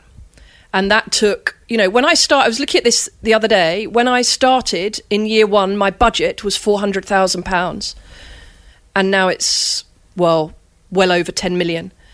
So, you know, when you've only got a budget of four hundred thousand pounds, you're you're really in a a, a, a very kind of a, a strategic period of okay, what do we need to do here? What are we designing? What are we trying to build? A lot of it was about relationships and establishing relationships across, frankly, the men's game around Loughborough and within science and medicine and elite coach development and you know that's before you even start to look at the sort of uh, sort of the building of the pathway. You know England Women's Academy which several years ago Lisa Keightley was very influential in and um, you know obviously now returning to us as head coach for England women. So I think that period was was very much about building gaining some traction. Um, schedules were developing you know our kind of tours program was expanding and, and, Adam, you just mentioned the 2009. You know, that was a massive, massive year, and I think that was, you know, that was obviously World Cup win in Australia. Obviously, that's huge. I think almost more important in terms of visibility and ICC relationships was the T20 win at Lords, um, which was the first combined men's and women's World T20. Obviously, with the first one being in 07, which was men's only. So that's interesting, actually, that from 2007, from starting a men's only T20 World Cup, two years later, we've got a, a joint men's and women's. So that shows that there was some kind of real sudden progress there, I think, around the women's game and where it could belong and sit. And people felt confident it could sit on that kind of stage from an ICC global events point of view. So 2009 was was huge. I'm not really sure really what happened between 2009 and 2014. Well, it was steady as she goes, wasn't it? 'Cause, I mean, national, I mean, national contracts you, in you 2000. probably you probably fresher with the information than I am. well, but, national yeah. contracts are such a, Yes. a big thing, aren't they? I mean, it Yeah. just changes the game. And Oh, I tell you, a, big, a, big, a really one big thing I should call out was the appointment of um, a, a good friend and, and former colleague who is now CEO of Cricket Wales, called Leshia Hawkins, who came on board. I'll, I won't get the year right, but I would guess it was around. She joined our commercial department in around 2011, maybe. I'll probably be a bit wrong there. And she was given the spe- maybe 2012. She was given the specific focus of England women's cricket. So she started to build. She was a brilliant. She is and was a brilliant networker and built some, some started to really open up some conversations with with sponsors, and that was, you know, those were a couple of really important years on and off the pitch in the build up to yeah 2014 central contracts kia first standalone commercial partner for england women's cricket. Really good deal you know not mega bucks but really good in the context of the women's sport landscape then. And then building the kia super league to start in 2016 2016 Kia Super League, which a lot was made of in the lead up, because obviously Australia got the jump with the Women's Big Bash League, and, and you're playing catch up there, having been ahead of Australia with, with national contracts. And this quite, um, I think, quite healthy competitive tension built between the two nations, an arms race of sorts. In the middle of all of that, Geoff mentioned your old housemate Lot and you and Robbo Saka. and that must be brutal. I mean, I know that that was very hard for her at the time, and, and having to leave the job as England captain after a decade, and having played with you and been there for 20 years and been a junior with you and the whole way through, uh, and then you know you and the new coach are essentially tapping her on the shoulder and saying, "I'm sorry, it's over." Um, where does that sit for you in terms of how difficult? Uh, more cricket decisions have been uh, as part of your remit uh, uh, as the boss there at the ECB. Yeah, without doubt, the most difficult decision I've ever had to make in my career. Um, and and actually, the decision really in that in as you will know, the decision really has to has to lie with the head coach. And yeah, it was sickening. Um, and look, the the, the way I kind of got through it personally and professionally was to minute by minute remind myself that it wasn't about me and it was um, uh, whatever I was feeling, you know, times it by a million. And that's you know that's what she she would have been feeling. Um, so yeah, it was it was it was emotional. It was you know as you've said we go we went back two young girls making our young England debuts together. Uh, we met each other. We she's probably told you this. We first met each other in some cricket nets at an RAF ground. We were having Young England trials. Um, it was somewhere in, it might have been in, around Bedfordshire, and we'd never met. And our both of our dads uh, were throwing balls to us in the nets to warm us up uh, before the game started. It was like a selection game, um, and uh, yeah, so um, unbelievably difficult, uh, and you know that's where you know that's where performance sport is you know really really brutal isn't it? Um, and she you know you, you you you couldn't get a you couldn't get a human being who kind of lived and breathed England women's cricket more than more than Charlotte Edwards. And so for her to have to let go of something that she wasn't frankly ready quite ready to let go of. And you know that's the contrast with as I've said my own personal experience. When I was no longer captain. It was on my terms, and um, and to have to kind of inflict that pain um, and disappointment is oh, it's just completely gut wrenching and, and sickening. Um, and and her response though uh, was, whilst obviously in the immediate aftermath, very emotional and very angry and upset, she the way she re- has responded, the way she did respond quickly, the way she handled herself at Lords. I think you were there, Adam, for the, the media work, the media uh, call we did um, in in one of the boxes. And then look how she's flying now. Um, she's um, she's a complete a complete legend. She's universally loved. Um, we've named a domestic competition after her, alongside the great Rachael, and um, and she's a dear friend. Clare, you take it back to 2014 at the start of you know where everything goes into fast forward. The other thing happening alongside that, of course, as you mentioned earlier, is that's when your mum passed away, and you're going into all of this action without her, without this support. She's the one who encouraged you to take the ECB job in the first place when when you weren't sure about it. Um, was the pace of work a solace at that point, uh, or was it? I don't know. Did it make you feel her loss more keenly because she wasn't there to see the great things that, that you were doing? It must have been extraordinarily difficult to balance the demands with your own grief. Yeah, yeah, it was, and um, yeah, my, my, I was yeah. Um, so summer of 2012, um, yeah, mum wasn't feeling well, and uh, dad and I were had this amazing day of one of the days of our lives at Super Saturday. Oh, we were yeah. talking before we started Yeah. recording about the 2012 games. Dad and I were at um, the, the Olympic Stadium for Super Saturday. What a night! I was there as Oh, well. Incredible. Wasn't it brilliant? Yeah. And uh, uh, but Mum was at home, not feeling well, and um, uh, and then we went on a family holiday the week after Super Saturday. Um, Mum, Dad, me, aged thirty six, and my brother, age twenty five, and um, we went to where we'd often been as a family. Them more than me. It's kind of their place, really. Once when my brother was little, um, obviously I was older and off, not really ever having a holiday, but just going on cricket tour. um, but we'd been there um, a a few times to a, a beautiful place in Rhodes, uh, Greek island, and um, Mum wasn't well on that holiday, but she was so bloody determined to get through that holiday. But it was uh, it was it was amazing that we, we had it together.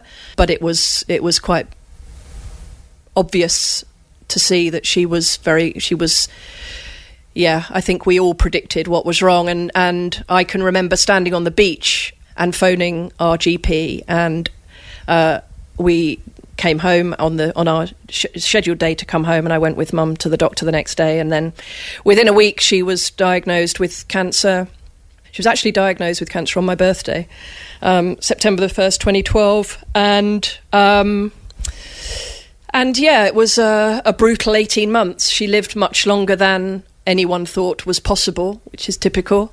Um, and I, at the same time, I separated from my husband and went home and lived with my mum and dad for 14 months um, until my mum passed away. And that period of time, I have such mixed feelings about.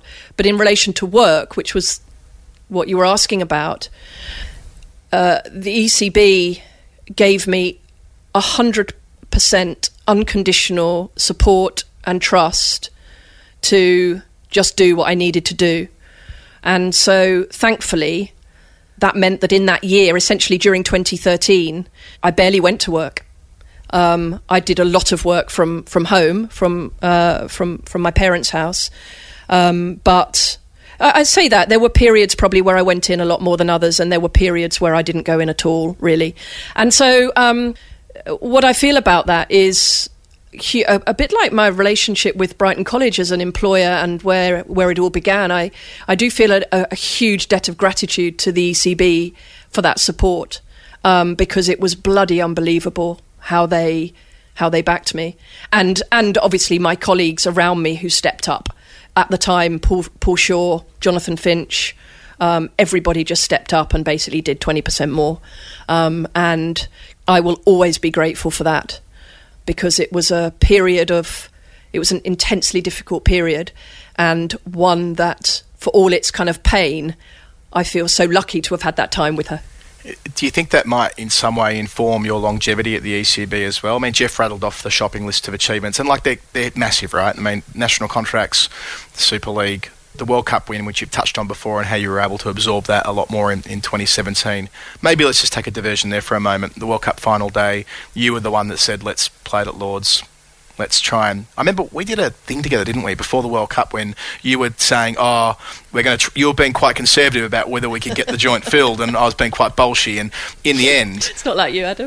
in the end, it did get filled. Well, uh, with, with, the exception of the MCC, we'll come to that in a bit. But it did get it filled, you know, in terms of mm. public seating, and it was an extraordinary day and all the rest of it. But I mean, you as a a teammate of a lot of the players that day or a former teammate, um, you know, kind of, I guess, their boss in, in broader terms, but also as a, a person that's devoted their life to, to cricket in this country in such large parts. Um, that afternoon must have been, uh, I guess, in, uh, harrowing in a way uh, as a fan. well, it was nearly lost, yeah, it? but then also uh, exhilarating to, to be there with, with the people who, who, have been there with you. And, and I suppose, um, you know, saying before about your longevity, like how much you were given uh, from cricket and, and how much you've mm. given back, and a day like that, it, it comes together beautifully. Yeah, absolutely. It was a, it was a completely it was a fairy tale day, wasn't it? I mean, the game itself, you know, in a, it, it, we, the way we came back into the game and the way we won it was just, you know, just couldn't have written it. Um, the final being between England and India, in in terms of those two teams, was perfectly, you know, ended up being a perfect combination for, for for for all the reasons that we know, and yeah, it's just a, you know just a remarkable day. Uh, I got there very early. You know, I, I went. I, I, know we've talked it through before, but you know, I, the presence of Eileen Ash ringing yeah. the bell. You know, at age one hundred and five or something ridiculous. And, age a million, yeah. um, wearing her old England women's white blazer from literally the forties that she had to pay for herself, presumably. Definitely, um, yeah. So the way the way the ground filled, the energy, the dawn, the realization of what was happening, watching Heather sing the anthem and look up, uh, and uh, I'd taken Heather to meet Eileen um, at her little home in, in Norwich about six months before the World Cup. Um, and we shot a, a little video of the two of them doing yoga. Um, Eileen being far more flexible than Heather. And yeah, the, the game itself, the energy, the day I had was, you know, all quite sort of quite you know going from part of the ground you know different parts of the ground doing some stuff in the media center then going up to the ECB box seeing our guests uh, going into the pavilion briefly and then seeing the last I don't know 10 overs or so with my family which was you know as a fan just brilliant uh, yeah lots of tears went uh, almost the first person I hugged who was down on the outfield was Lottie um, so we had some we had a moment and uh, and yeah, just a completely remarkable day, really.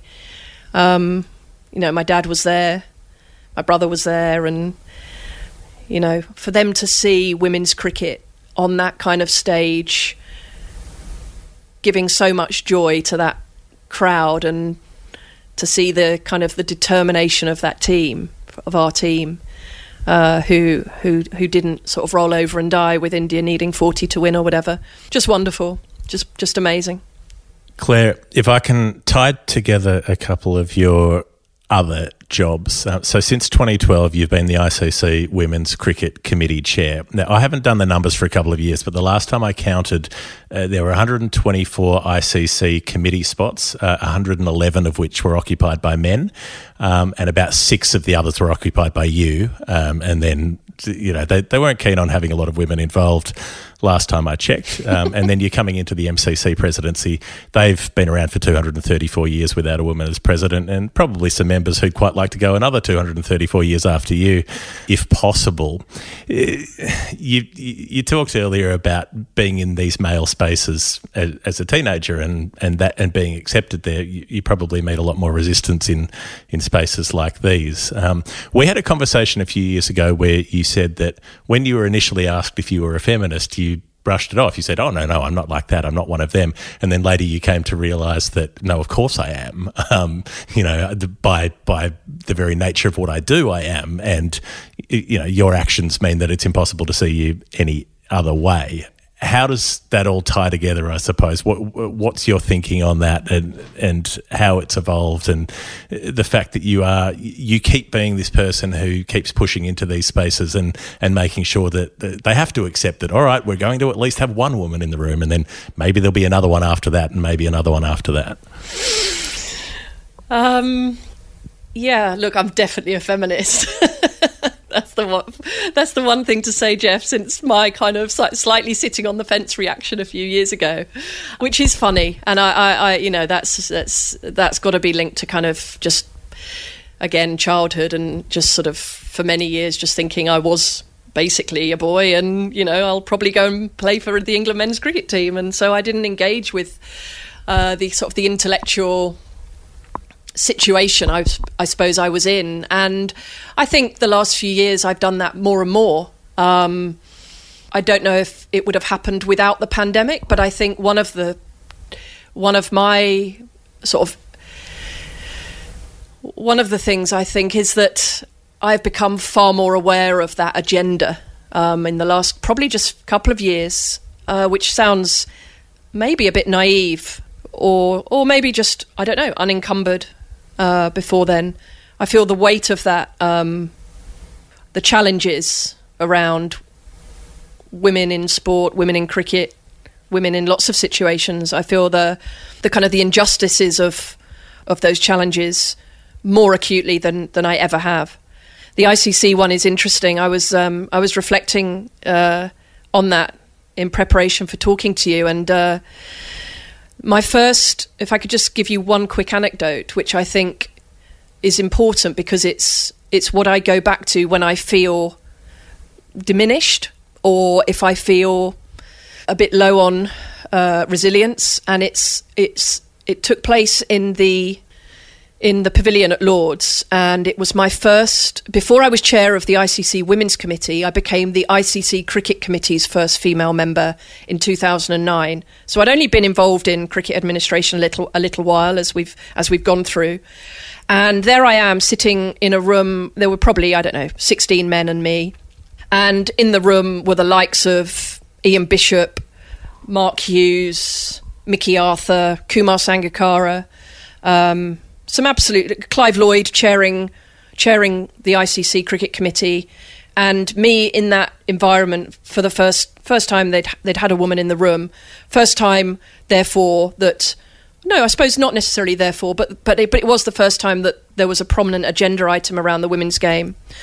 And I was sitting next to somebody who I won't name, but who is well known in the cricket world. And um, we got to, I don't know, whatever part of the agenda where the women's game section was, we were about to go into. And I was super nervous. I was going to be presenting to this group of uh, really esteemed men in the game. And my eye caught the folder. We all had our ICC papers in very kind of neatly bound folders that they produced to us, provided to us. And I caught out of the corner of my eye the papers of the man sitting next to me, and he had written across, completely across the A4 women's cricket report or agenda item, couldn't give a shit. And I was I was about to speak, and it was I, I, I, I didn't know what to do. I, I, I wanted to just run out of the room. And I think about that a lot because that was a real kind of sink or swim moment um, in that environment. And somehow I kind of got myself together and, and did what I needed to do.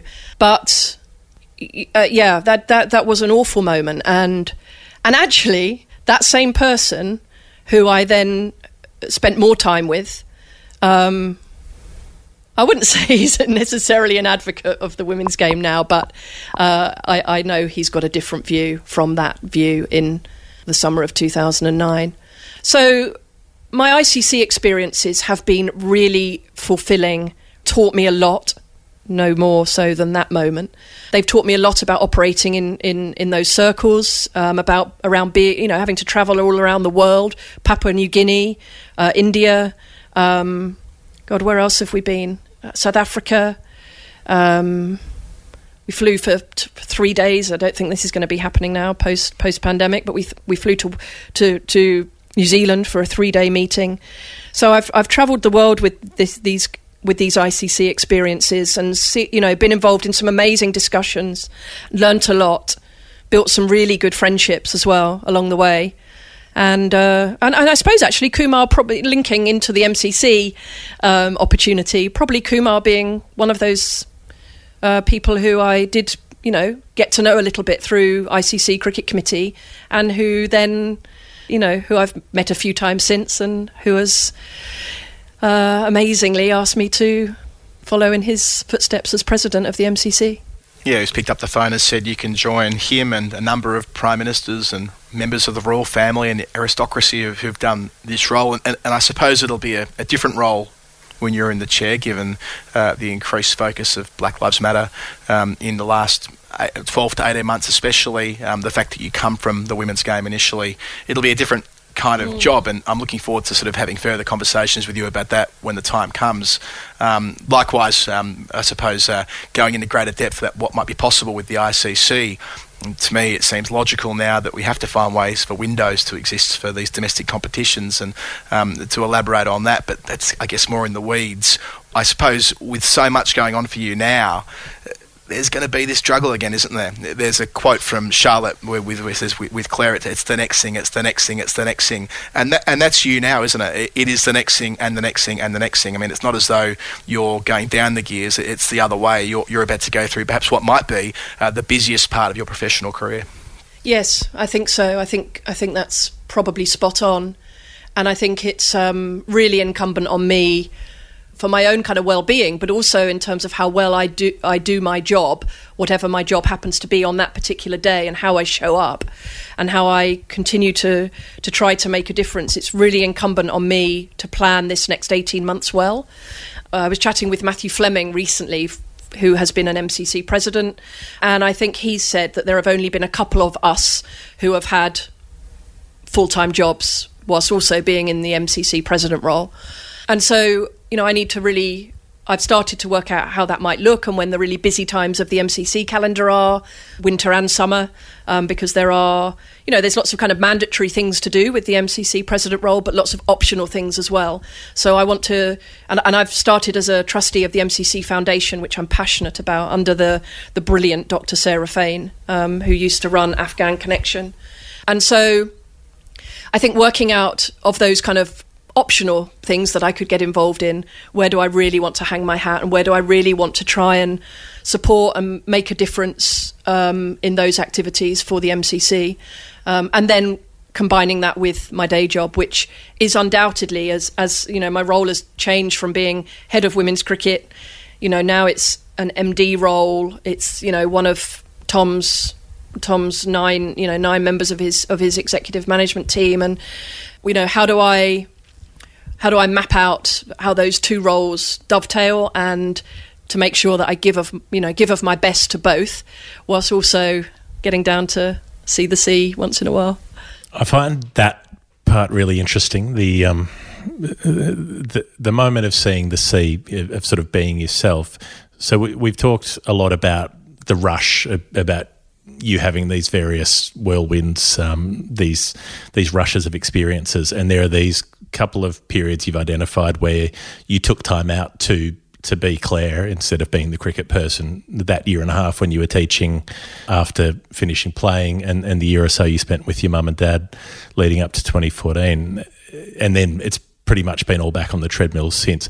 I kind of have this feeling for myself that the way we work, like the rush of one thing to the next, to the next, to the next, is like it's exhilarating and it's kind of addictive um, in in a lot of ways. And I I look around at times and think, where have my last five years gone? Where have my last ten years gone? And in some ways, these this last year or so has been really hard because I've had to stand still more. I've had to be in one place more and, and not be able to rush off to the next thing. But I don't know. Do you, do you have that sense? Do you look around sometimes and kind of think, well, there's all of the work stuff, but but who who am I like as a person? I suppose this is quite a, a big question, but it I guess it's something that's been on my mind, and I'm wondering if it's something that's on your ever on your mind as well. Mm.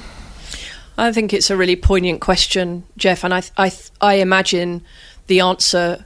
I'll give my answer in a minute, but I think if you asked the majority of people after the last 18 months about kind of taking stock and who you are um, with kind of the world turning on its axis and and you know there being so much kind of devastation and fear and worry and conversations that you thought only existed in films. I think it's uh, I think lots of people would would say that they uh, they they have kind of been introspective and, and had time to be um, because we have all stopped commuting and we have all stopped jumping on planes um, and burning the candle both ends.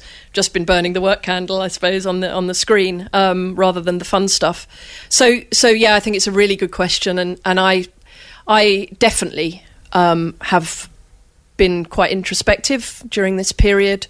Um, it's a you know it's a kind of interesting time of my life. You know I'm I'm you know 44 uh, and haven't got children, and you know I'm not married, um, and so that and that I've thought quite a bit about recently. You know, it, it's uh, it, it, makes you it makes you different um, as a as a you know makes you different in lots of conversations and in lots of you know the for example, the you know kind of the conversations on the on the screen during the pandemic. You know, I'm I'm generally, you know, I've seen like loads of my colleagues' children running around during you know Zoom calls and Teams calls, and and their wives or partners or husbands or kind of significant others um, you know and and and for you know kind of I, I haven't had that so it's been a, a strange time it's been it's been uh, quite lonely at times uh, but it, it's you know, it, it it's it, it's real and it's you know, I, I it, yeah, I mean, look, I have I have thought a lot about kind of Clare the person, you know, without sounding self-indulgent, and kind of career and um, and what matters, and you know what what might be missing, and what I can do about that to make sure that it isn't the kind of just the treadmill of of, of work.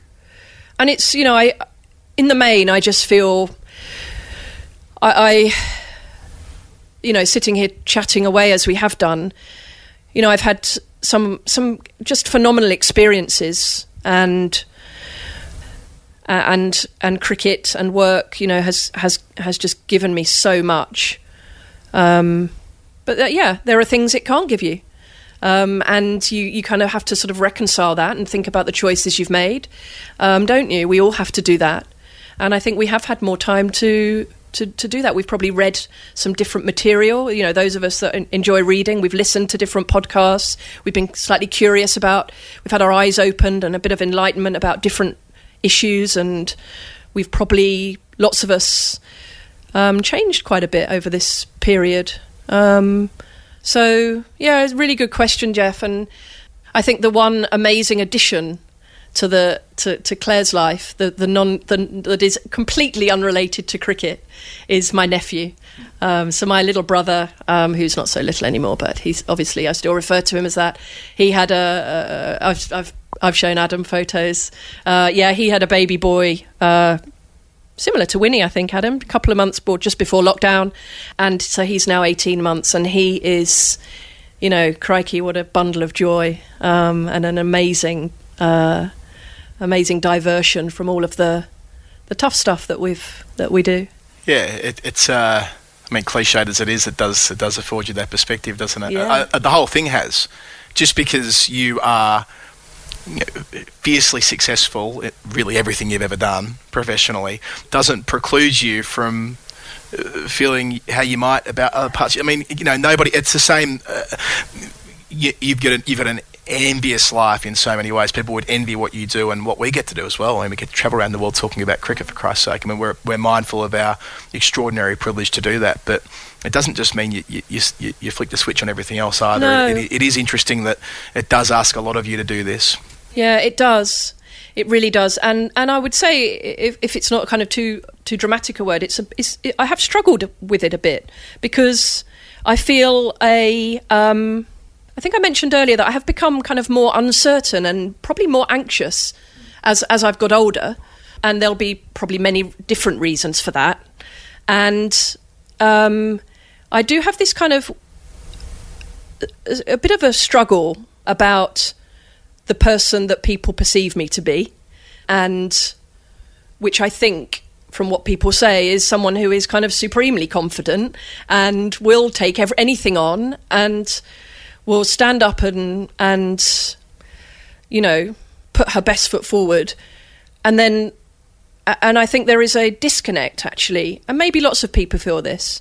And I'm okay with it because I've become much more okay kind of feeling these sort of vulnerabilities than when I was younger but I, uh, you know, this sort of disconnect between, uh, if you like, cricket Clare or professional Clare, and you know, kind of my personal, my p- sort of personal life and personal identity, and that's sometimes a struggle because there is at times, a, a, it, it feels like there's a huge gulf, and you know that's you know, it's kind of okay. I've, I've, I've you know taken some steps on that, and we all have struggles, don't we? And that's, I think, the last eighteen months has maybe made all of us feel just a bit more open, perhaps, to, to talking and to to kind of acknowledging we, where we are with our, our own little lives and everything. Does Clare Connor leave cricket? Do you think that if we have this conversation, and I'm sure we'll keep having different conversations, but if we're doing another episode with you in five years' time, if we're doing this, Geoff, who knows? I mean, yes, Clare Connor, CBE, all the rest, all the jobs, all the titles, all the success, but you're probably still by the sea, I'd imagine.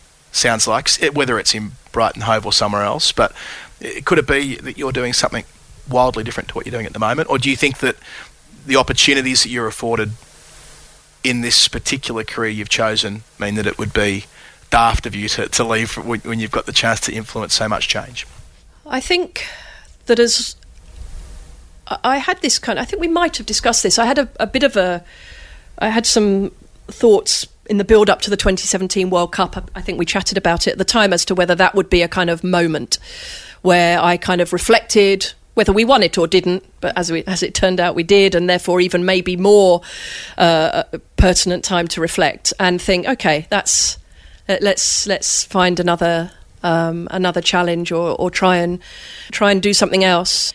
And all I can say is that that I don't feel that. I feel, I feel, and, and it is tricky. It is tricky because of that real personal investment and, and, and tie in of identity and, and, and, and all of that.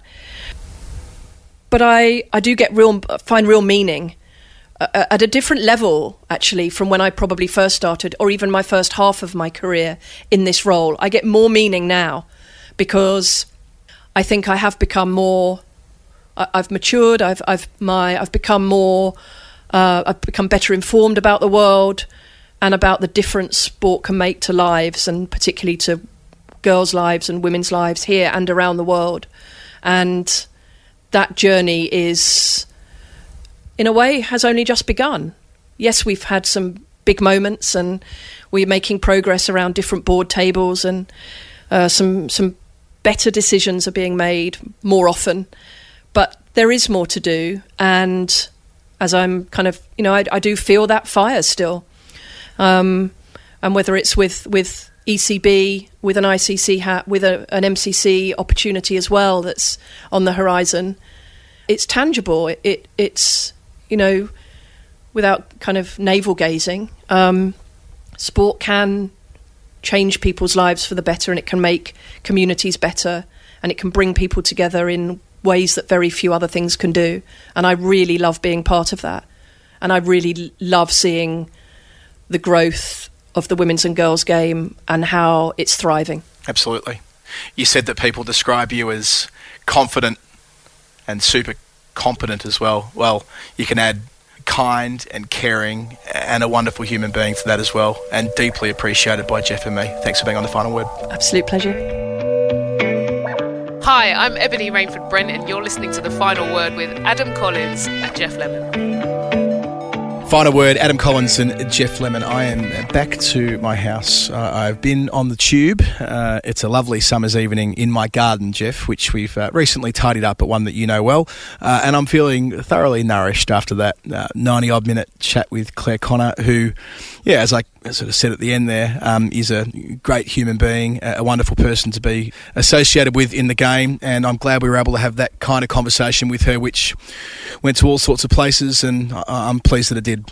It's kind of nice that you're able to have a little while to think about it before recording the bit that on the show pops up immediately afterwards. But yeah, you've, you've had time to mull it over on your train ride back, and I think that's the nicest thing about these conversations that we have when when people take us to places that we're not expecting to go, and and we get to experience that. You know, it's it's the freshness of not knowing what's coming next.